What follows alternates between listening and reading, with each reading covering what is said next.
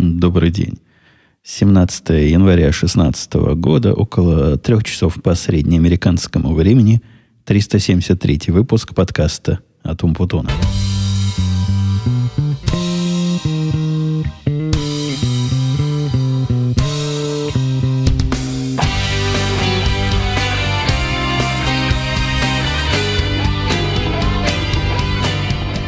Позвольте с самого начала, я чувствую себя вправе начать с наезда.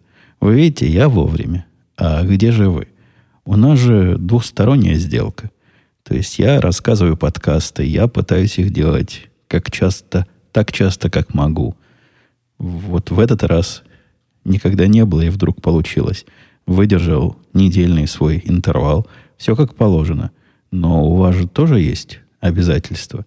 Обязательство помогать этому подкасту косвенно а именно предлагая вопросы, интересующие вас, оставляя комментарии и разные прочие фидбэки.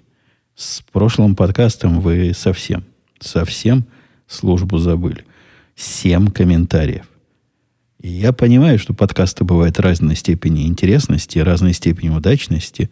Возможно, прошлый был как раз из тех самых, не, не самых удачных, но, но семь комментариев. Ну, нельзя же так как-то возьмите себя в руки. Я понимаю, праздники были, но уже закончились. Поэтому я вернулся, и вы тоже возвращайтесь.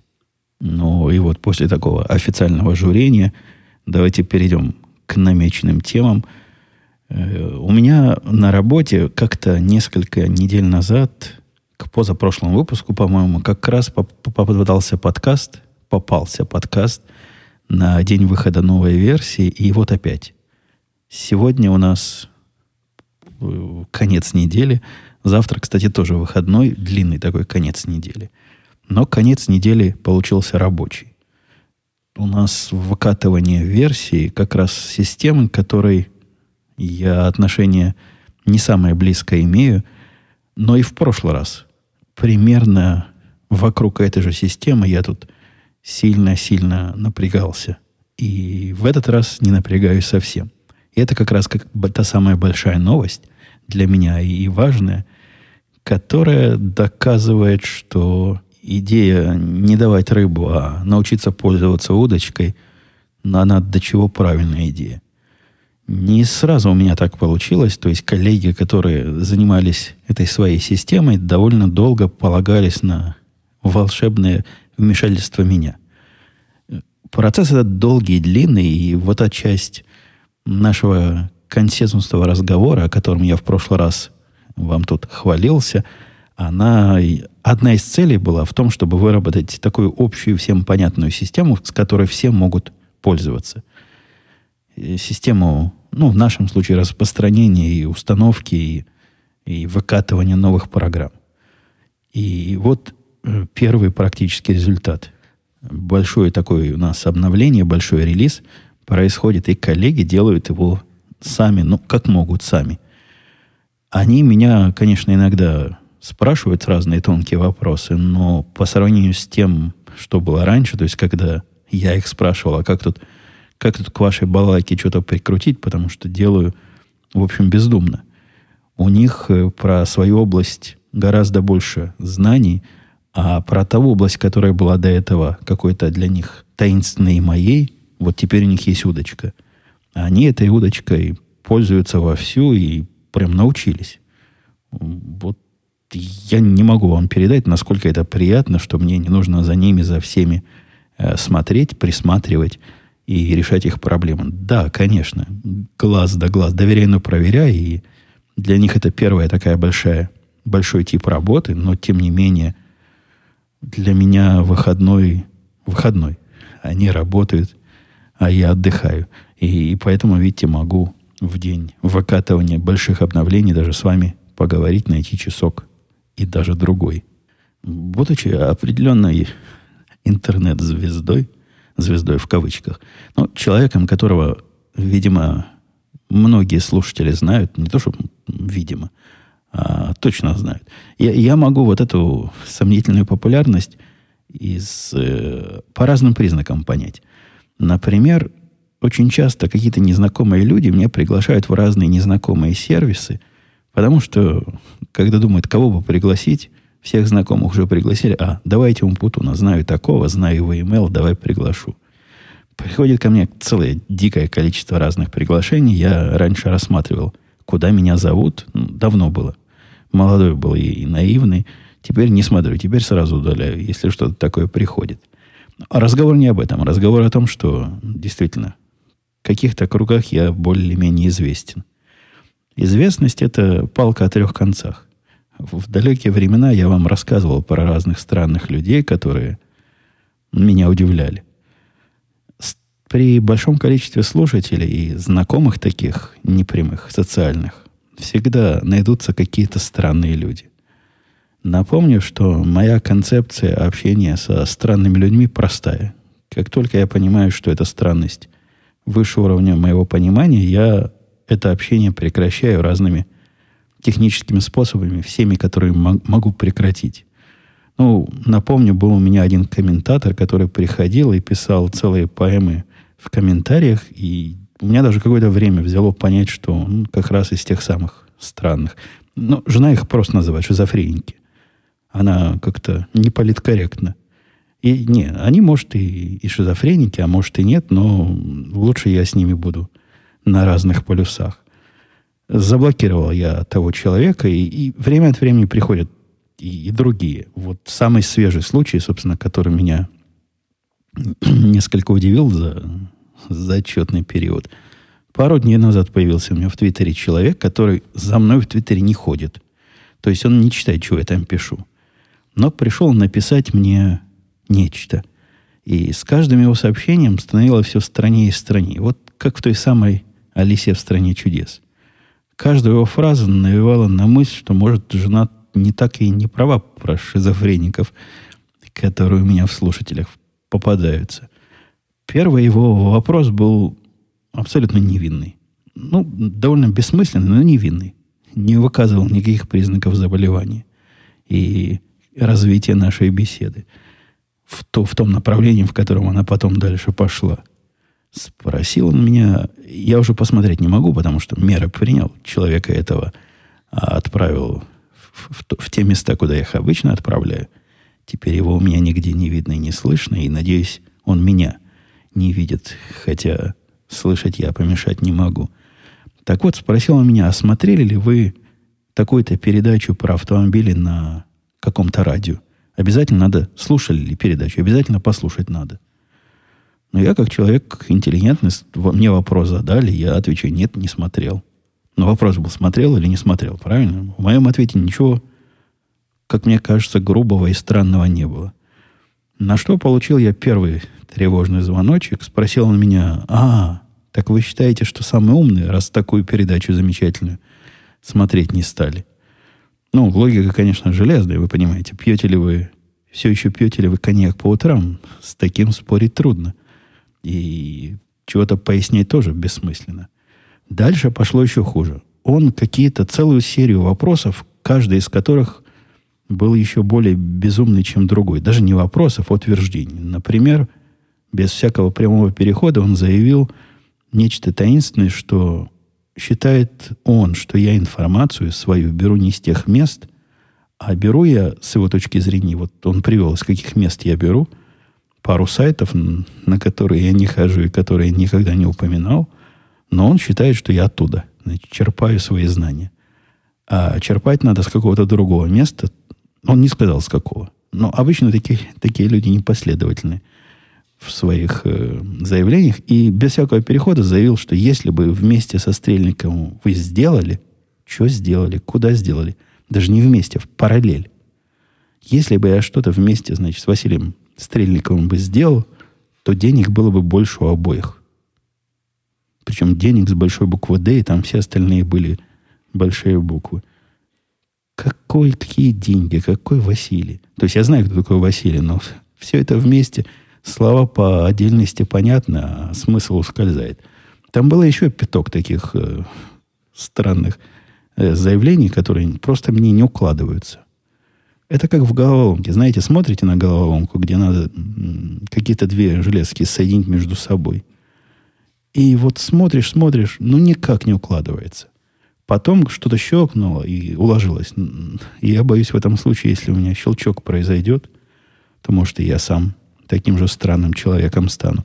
Не-не, я считаю, до щелчка доводить не надо.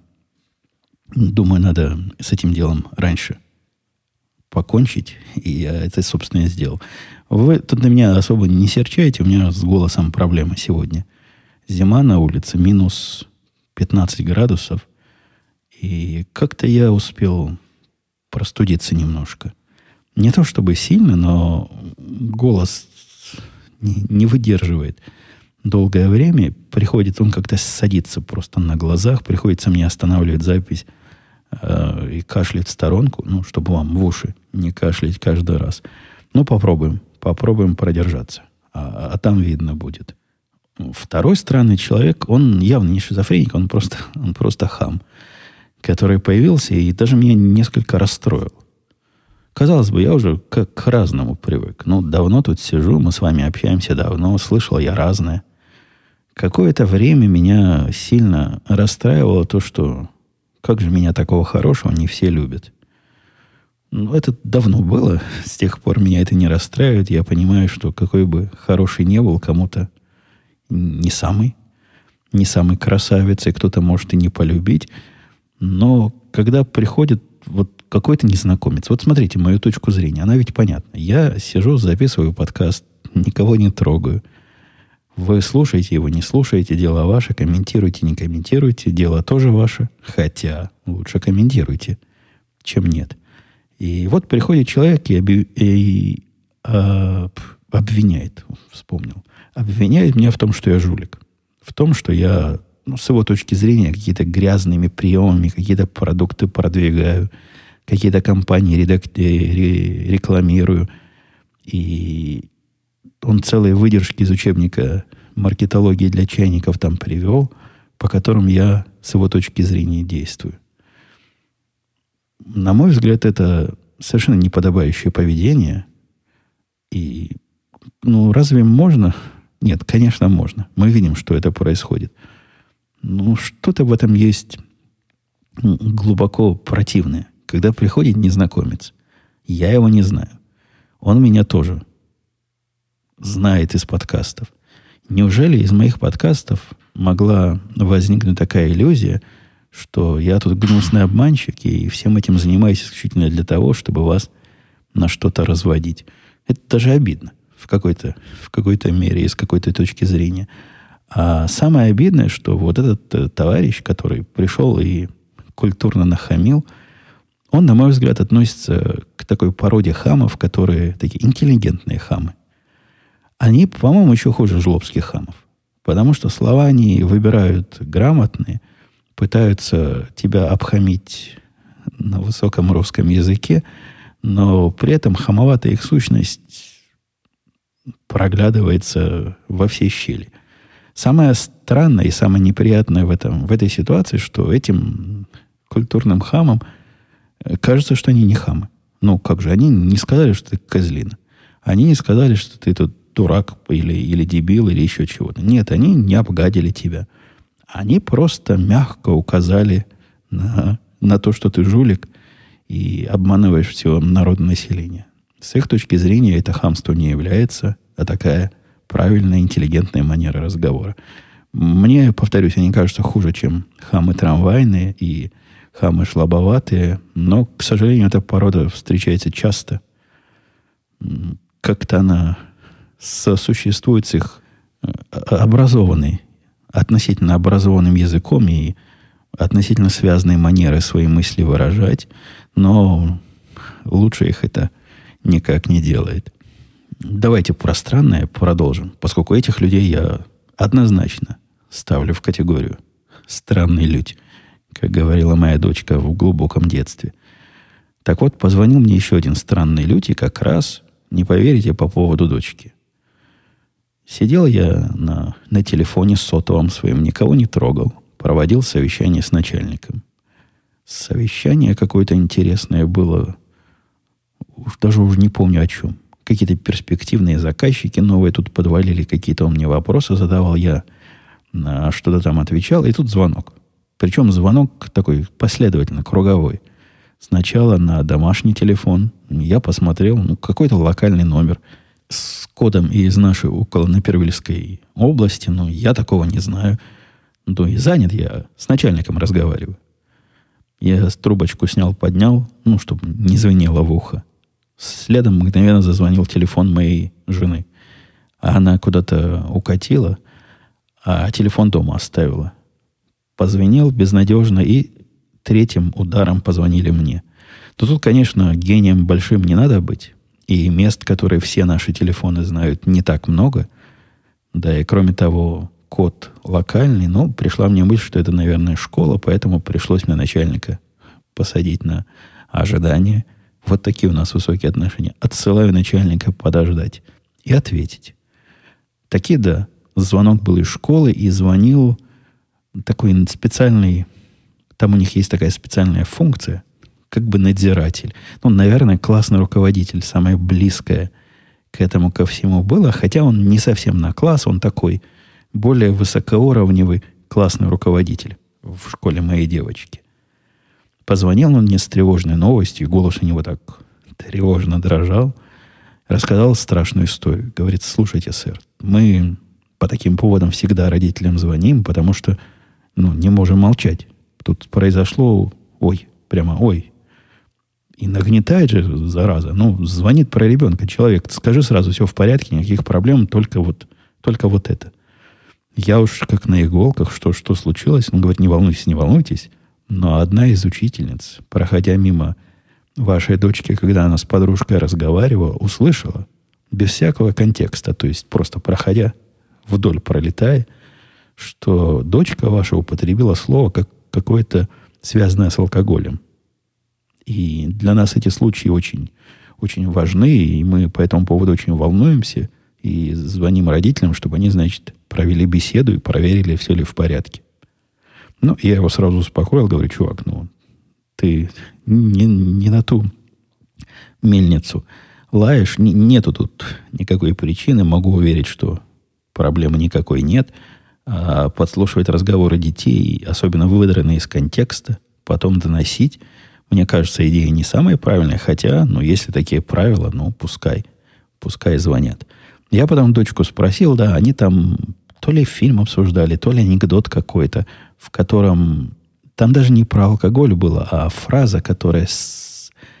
такая... Не могу сходу при, при, принести аналогию, ну, типа игры слов, где, где алкоголь играл вполне остроумную роль в этой фразе. Но вы видите, какие они серьезные. Пришлось мне Сначала он меня напугал, потом он меня успокоил, а потом я его еще минут пять успокаивал, что причин для волнения нет. И, ну, не пьет наша дочка, но я точно знаю, что не пьет. О, вот такой вот странный случай школьный произошел. Слушайте, сегодня я не подбирал таких специально. Но странности идут за странностями. И если так дальше пойдет, еженедельный подкаст от Умпутуна можно будет переименовать как еженедельный подкаст от Умпутуна, запятая или точка запятой, странные новости. Следующее тоже. Все страньше и страньше. На, на работу я в этот раз не ездил, поскольку коллеги наши, все, что связаны с маркетингом и бизнесом, пошли на конференцию. Была в Чикаго конференция разных трейдеров, брокеров и, и прочих потенциальных заказчиков. В общем, все наши, все три – все три наших связанных с этим бизнесом человека туда пошли. И тетка наша потом рассказывала мне о своем удивлении от этой встречи. Встретилась она там с человеком, вы помните, ну, вы помните, те, кто раньше слышал, а кто нет, тот узнает, что мы с ней почти э, пересеклись на работе, по работе, в том самом месте, куда я решил не уходить года больше, чем два назад, когда нашу корпорацию, кусок нашей корпорации, нашу фирму, наше подразделение продали э, другой фирме, я туда должен был перейти, но не перешел, потому что мне там плохо пахло, и были разные подозрительные звоночки, и, в общем, не пошел я к ним работать. Как оказалось, одно из самых правильных решений за последние годы. Она тоже туда не пошла работать, но косвенно стала их частью их коллектива, когда вот эта компания купила их компанию. В общем, мы с ней почти-почти пересеклись, но не пересеклись. И никаких начальников в этом в этой новой компании у меня не было, никаких взаимоотношений не было. В общем, руки мои чистые и совесть бела. Так вот, встретил на своего прошлого начальника. Начальник тот самый, о котором я когда-то рассказывал, что человек весьма странный, который пытается свою точку зрения внедрить настолько усиленно, что оттора берет, не считаясь ни, ни с чьим мнением, и в принципе похоже, что он мнение чужого опасается, потому что первым делом, что он сделал, те части моей команды, которые могли самостоятельно мыслить, он их либо уволил, либо создал такие условия, что они сами уволились. Также напомню, что проекты его по технические проекты, которые он пытался там про, провернуть, они все завершились полнейшим крахом и полнейшим развалом – и в результате всего этого краха там разные причины находили, и разных виновных пытались найти. Какое-то время, пока всех не повольняли, винили, значит, мою старую команду. Мол, старая команда, она саботирует наше новое решение. После того, как их не осталось, начали, не поверите, винить меня. Оказывается, я такую систему написал, что слишком хороша, и никто не хочет ее переписать. Не, они так, конечно, не говорят. Они говорят, ну, что это за система? Мы пишем, пишем свою такую, и не получается. Значит, исходная система была, была плоха и слишком сложна. После этого начали... Там был еще третий какой-то уровень обвинения, но он тоже закончился увольнением последних мыслящих людей. В общем, это такой товарищ, который пытается решить технические проблемы, переводя дело в политическую плоскость. И эта встреча послужило доказательством того, что перевод может пойти гораздо дальше. У них недавно, у них вообще уже специалистов, которые со мной работали, давно не осталось, то есть уже годы там никого из моих нет. Всех они повыживали, а кто остался, тот сам ушел. Так вот, э, пару лет там уже из моих никого нет. Но все наши системы работают в том примерно виде, в котором мы, в которых я и мои коллеги их оставили. Ну, нового ничего сделано не было, перенос никуда не произошел. Оно все живет по принципу, как-то оно работает. Мы не понимаем, как, но слава богу, что работает. А если не работает, то когда, когда поломается, тогда и будем решать. И вот у них поломалось. Не, я не знаю технических подробностей, насколько там серьезно поломалось, что поломалось, где поломалось, но поломалось. И начальник этот рассказал нашей тетке, он-то понимает, что случилось. Он-то понимает, что это вот в этот раз это настоящий саботаж. Это просто кто-то из бывших, из тех, кто работал, значит, у него ранее и с которыми он не ужился, после того, как ушел из компании, специально внес туда какой-то вредонос вирус или специально выключил программы на компьютере или специально что-то там поломал.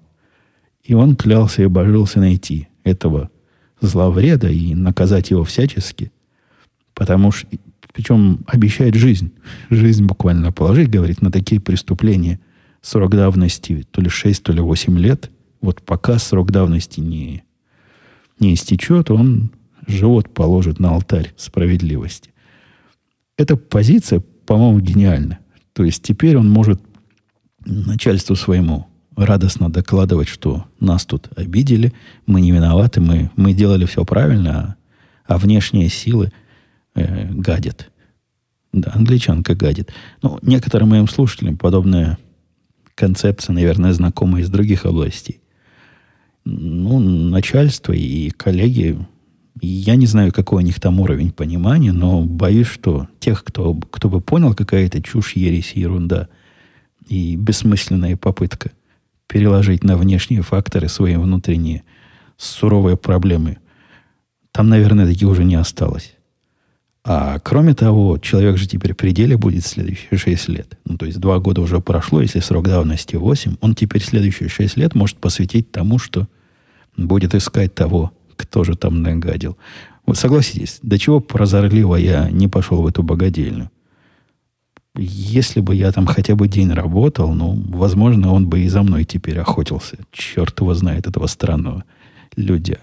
Но поскольку я никогда ни, ничего и близко, и никак, и, и нигде, то до меня он своими длинными. Вы помните, у нас, у нас длинные... Вы можете уйти, но у, вас длин, но у нас длинные руки. Так вот, он своими длинными руками, надеюсь, не будет пытаться до меня дотягиваться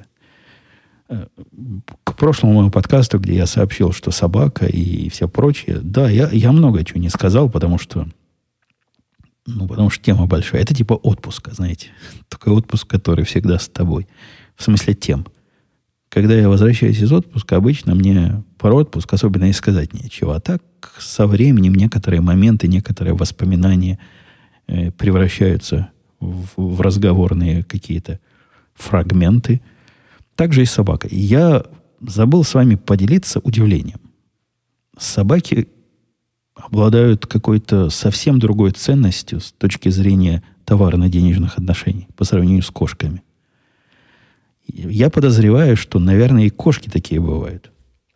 Но тех двух кошек, которых мы приобрели, одну просто в магазине купили. То есть вот пришли в магазин, заплатили деньги, забрали кошку.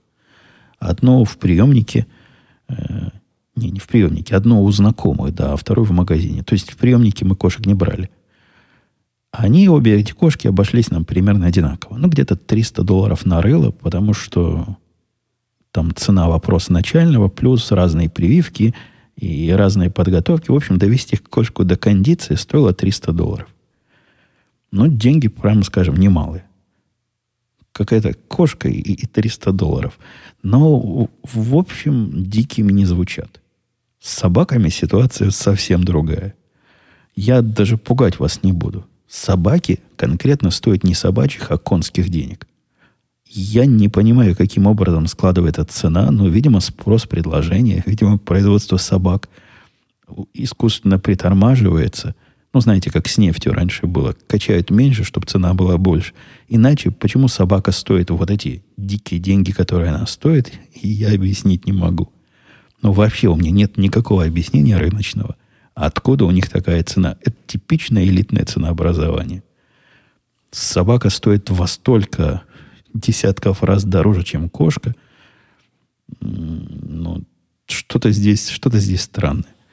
При этом это не конкретно, вот скажете, а вы купили себе какую-то особую породу, северную, лохматую, а от этого они все такие. От этого и цены все такие. Да нет, они вот так все стоят. У нас и у знакомой моей жены есть собака из совсем другой э, семейства. Такая около боксерная. При этом она не то, что чемпион, там, и родословно у нее там по колено, как у нашей, и родители медалисты. Нам это все сто лет не надо было. Нам, вы помните, мы собаку по другим признакам выбирали. Это так, так просто вышло. У нее вообще там половинка на четвертинку. Папа одной породы, мама немножко другой породы. В общем, не до медалей и не до выставок. Стоила собака этой подруги сравнимых денег. Чуть дешевле, но вполне сравнимых. Того же самого порядка. Наш первый вариант выбора, который мы в питомнике смотрели, он тоже столько... Есть какая-то стандартная цена. Ну, она так в районе, чтобы... Ладно, обещал не пугать, но испугаю. Она в районе 2000 долларов. 2000 долларов денег стоит это в среднем собака вот в нашей области. Что это за цены такие? Что это за собаки такие золотые? Ужас, ужас. Ну, а с точки зрения проживания этой дорогой собаки, она растет, толстеет. Опять жена. Жена решила, что мы ее не докармливаем, стала давать ей почти столько, сколько положено ну, толстеет на глазах. За день толстеет. Я, мне кажется, я понял, откуда у нее вот такой быстрый эффект. Она же собака северная. А, она, кстати, реально северная собака. Она не любит тепла вообще ни в каком виде. Если я пол включаю греться, кошки находят самое теплое место и там нежатся. Собака пытается найти, вот, где бы снега найти, либо лужу. И в это все улечься. Собака, она такая сильно, сильно шерстистая. Любимое место спать это под дверью, которая ведет, ну, такое раздвижное дверь-окно, которое ведет на улицу. Видимо, там холоднее всего. А для севера ей, мне кажется, нужен быстрый обмен веществ. То есть пожирала сразу энергии много выработала. Или наоборот. Нажралась полная пузо, как верблюд. Накопила энергию, чтобы потом по холодку ее раздавать. Но это, это мои бот, ботаническо-биологические изыски. Но увеличение порции видно, вот за день видно, как собака становится толще. Надо сказать, она не только толстеет, но и растет растет тоже на глазах. И я просто давно у меня уже не было маленьких собак. Может, они все так быстро растут.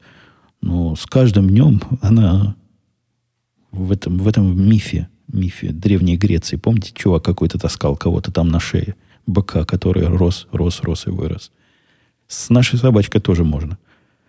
Она уже тяжелая такая, ее уже поднимать нелегко на руки. Ну, пока еще поднимается, но чувствую, скоро это уже будет большая проблема. Надо научить ее залазить на диван самой, чтобы не поднимать. Да, про поводу залазить на диван как раз был вопрос такой, такой, такой. Вот. Виталий спрашивал, кто дежурный по вытиранию луж за Чарли? Собираешься ты воспитывать ее как правильную собаку или как домашнюю игрушку, которая на кровати не запрещается? Понимаете ли, Виталий, в принципе, мое мнение тут десятое. И я пытаюсь, я как человек с опытом, у меня были две овчарки, и я их умел воспитывать, и, в общем, ну, реально, реально умел с, с этими собачками управляться. Я бы, конечно, ее воспитывал как положено. Но мнение мое не самое тут решающее. Формально, официально и по по определению этот как бы дочкина собака. Ну, вы понимаете, чего ребенок может из собаки воспитать? Конечно, будет она и на диванах лежать. Не знаю, на кровати вряд ли. На кровати я не люблю. Я, когда у нас и Чапа была с нами, я ее всегда с кровати сгонял перед тем, как спать приходил. Это был просто ритуал. Она слышала, что я иду в комнату, вздыхала и слезала с кровати под кровать. Откуда я ее потом выгонял – и закрывал дверь. Это был известный и людям, и собакам ритуал, и, и все с этим уживались. Что здесь будет, ну, поживем увидим. Пока, пока я выдерживаю свои жесткие рамки, не поясняю семье, как, какая плохая идея э, эту собаку возле стола прикармливать. В общем, не разрешаю ни единого, так сказать, прецедента э, этой глупости – ну и всякие прочие методы воспитания, которые, наверное, приютские собаки бы не одобрили. Я рассказывал, да, что там надо вместо строгого указания, не говоря о том, что шлепать собаку, это, это хуже, чем бить ребенка. Так вот, надо повести к специалисту по поведению. У нас в комплекте за эти деньги идут разные другие. При покупке собаки разные в комплект э, штуки в комплекте шла клетка и несколько, несколько каких-то спреев, которых положено... Ну, оно все копейки наверняка стоит, но вот целый комплект. Да, собака чипованная, там с чипом тоже это, видимо, в цену входит. Разные, зарегистрированы уже на сайте, где, если потеряется, чтобы можно найти. И, и да, и одна из частей этого комплекта это бесплатный визит к собачьему психологу. Нам положено повести собаку на психотерапию, если будет такая необходимость, и один визит уже входит. Но я знаю вот этих психотерапевтов, они наверняка одним визитом не, не обойдутся, и наверняка будут эту собаку потом каждую неделю приглашать в гости и беседовать с ней по поводу проблемы с ее отцом или с матерью, или с тем, как ее рано от груди с материнской собачьей оторвали, и как она как она теперь страдает. Вряд ли мы поведем к этому психологу, но, тем не менее, есть такая возможность. Отношения с кошками развиваются, но они в сторону географии развиваются, в сторону расстояния, но не в сторону отношения. Черная кошка позволяет ей приближаться ближе. Однако качественные отношения, как я тут выше донес, не изменились никак. Ну, она может посидеть от этой собачки на расстоянии метра теперь. Я даже пару раз видел, когда она подходила к ней спящей и так внимательно ее осматривала. Что ж за зверь у нас тут поселился? думала наша черная кошка, но никаких э, инсинуаций не позволяет. Так не лезет пощенячий целоваться, обниматься, это ей сразу лапой по морде, просто сходу бах, отвали.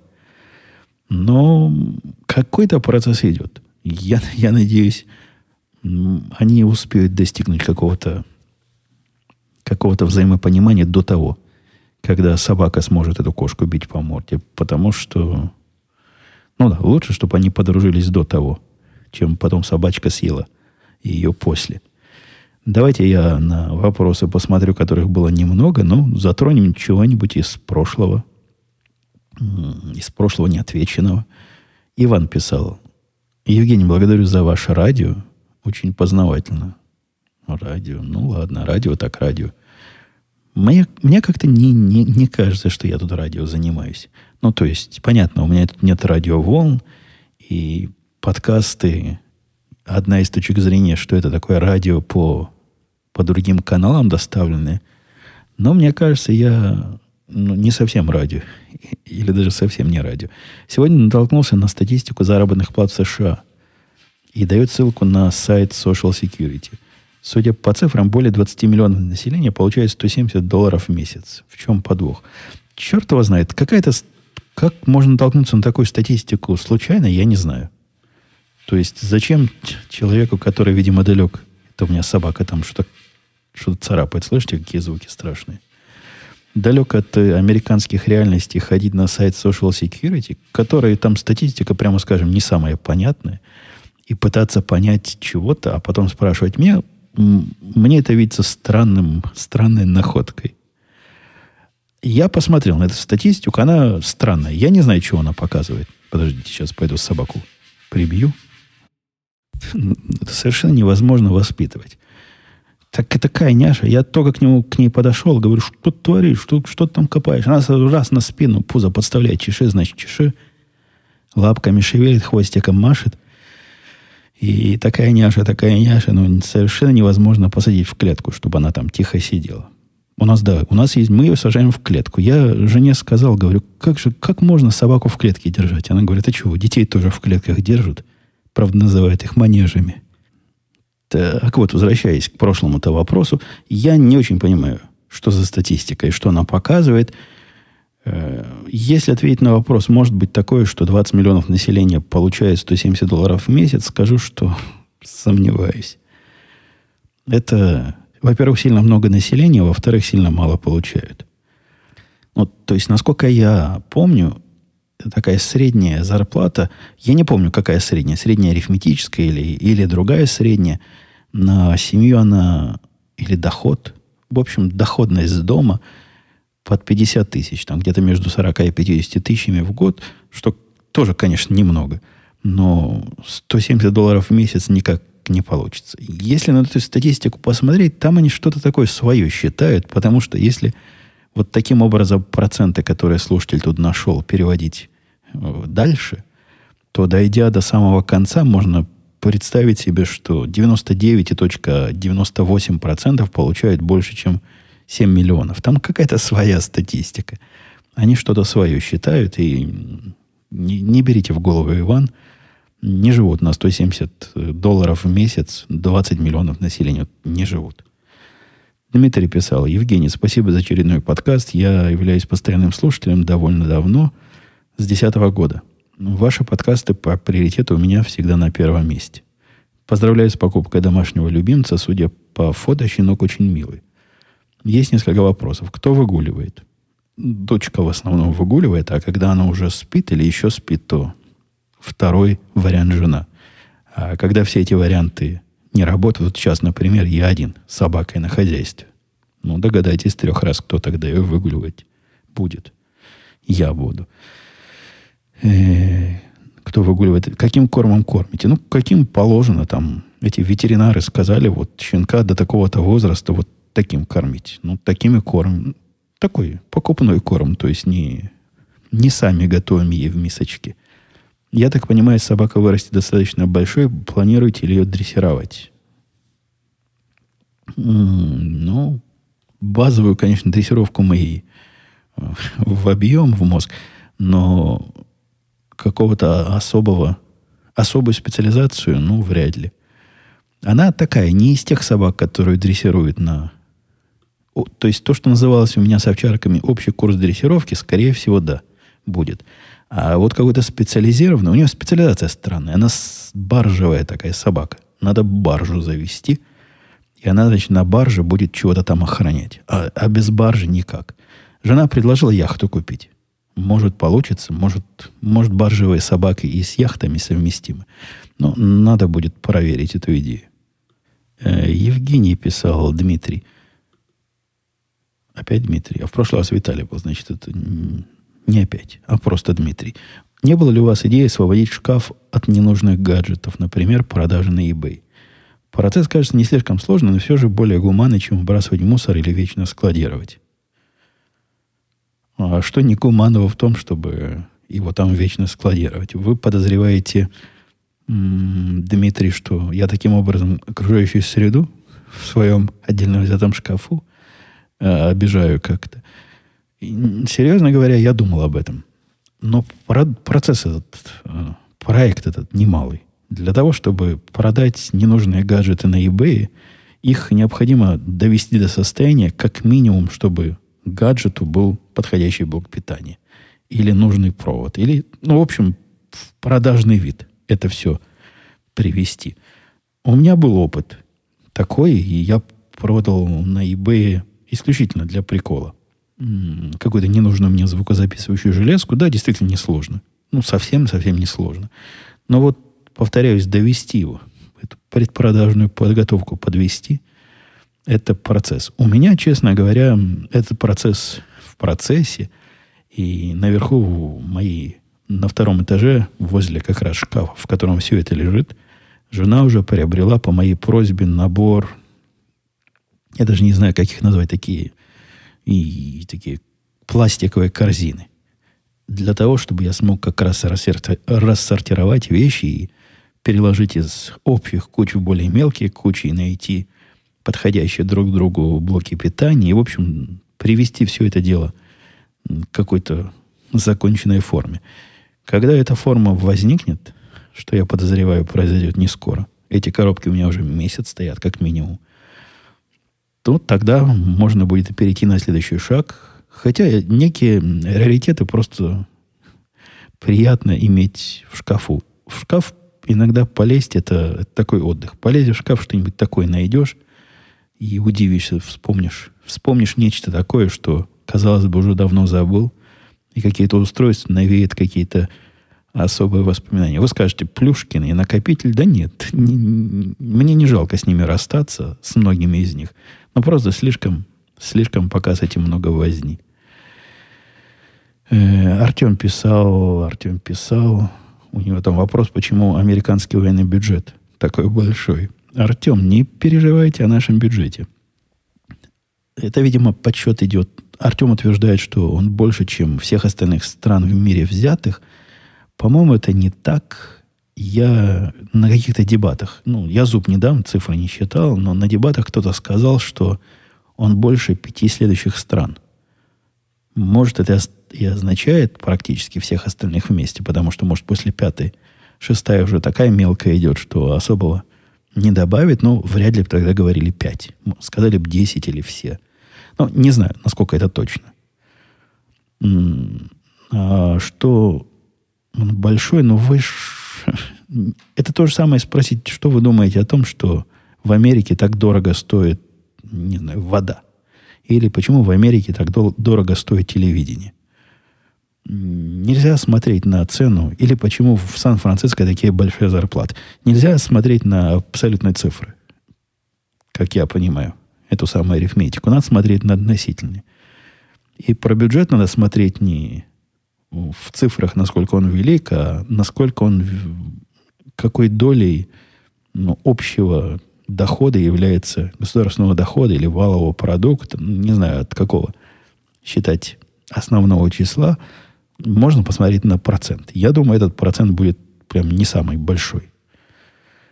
Эм, то, что в деньгах это много, но я тоже могу понять. Но если военные получают много, то зарплатный бюджет велик. Если те, кто строит самолеты, подводные лодки и прочие авианосцы, делают это качественно, то делать качественно стоит дорого. И оно не так все прямо. Это, мне кажется, некое упрощение считать, что если много денег потратили, то, значит, столько винтовок на наклепали, как э, вот в Советском Союзе до начала Второй мировой войны больше танков, чем во всем мире вместе взятом. По-моему, тут не совсем та история. Но и насколько я знаю, наши вот республиканцы говорят, что наоборот у нас состояние сейчас вооружений не самое удачное. И доктрина, по которой, по-моему, мы должны были бы способны в случае необходимости вести две одновременные региональных войны, по-моему, больше мы не способны так делать. Я не уверен, способны ли мы хотя бы одну региональную войну сейчас производить. Я небольшой специалист вот в этих делах, но все говорят и из наших, что недофинансирование там чудовищное, и сокращение, и армия у нас сейчас в состоянии чуть ли там по каким-то параметрам, которая была то ли к концу, то ли к началу Второй мировой войны. Там то ли кораблей мало, то ли каких-то лодок мало. Черт его знает, чего они именно считают, но любят эту присказку приговаривать. Эм, можно ли это было на что-то другое пустить? Ну, трудно сказать, насколько бы мне это более другое использование показалось более полезным. Потому что сокращение расходов на армию, оно связано с приходом либералов к власти. Либералы пришли к власти, стали, значит, подрезать все эти бюджеты, и они сокращают, но потому что это не потому, не потому, что они деньги считают. Эти ребята деньги не считают. А поскольку считают, что политика экспансионистская, то есть когда мы лезем во все дыры и во все пытаемся помирить всех босиков на свете, а кого нельзя помирить, того разбомбить, они говорят, это плохая идея, мол, дайте миру развиваться своим путем, не будем к ним лезть. Результат этой «не будем лезть» мы увидим вокруг. Мир, после того, как наши перестали лезть во все места, лучше не стал. И в результате этого, значит, либералы бюджет армейский режут. Но куда он идет?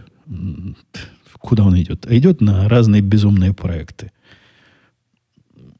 Я я пытаюсь вот напрячься и вспомнить хоть какой-то социальный проект, который лично мне за последние 8 лет показался адекватным, не могу.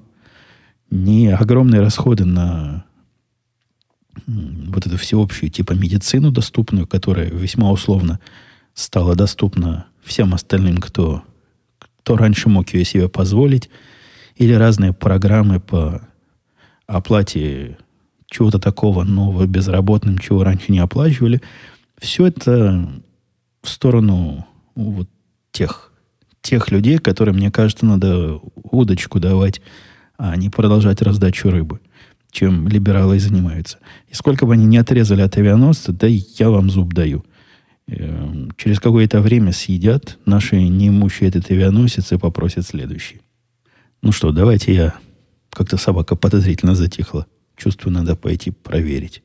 Если так тихо, то наверняка какую-то какую Шкоду там планируют. Вчера сожрала провод. Э, перегрызла просто блок питания от MacBook Pro и провод на две части. У нее какая-то слабость к Apple продуктам. Я уже не раз ее заставал за тем, что она грызет активно все беленькие провода, до которых может дотянуться. Мой коллега предположил, что, возможно, они все еще пахнут потом тех китайских детей, которые их своими маленькими ручонками собирали, и вот на этот под собака и реагирует. Ладно, все, давайте серьезно до следующей недели. Услышимся. Не забывайте, что у нас с вами совместный контракт. Я рассказываю, вы комментируете. Не пренебрегайте своей частью этой сделки. Все, пока. До следующей недели.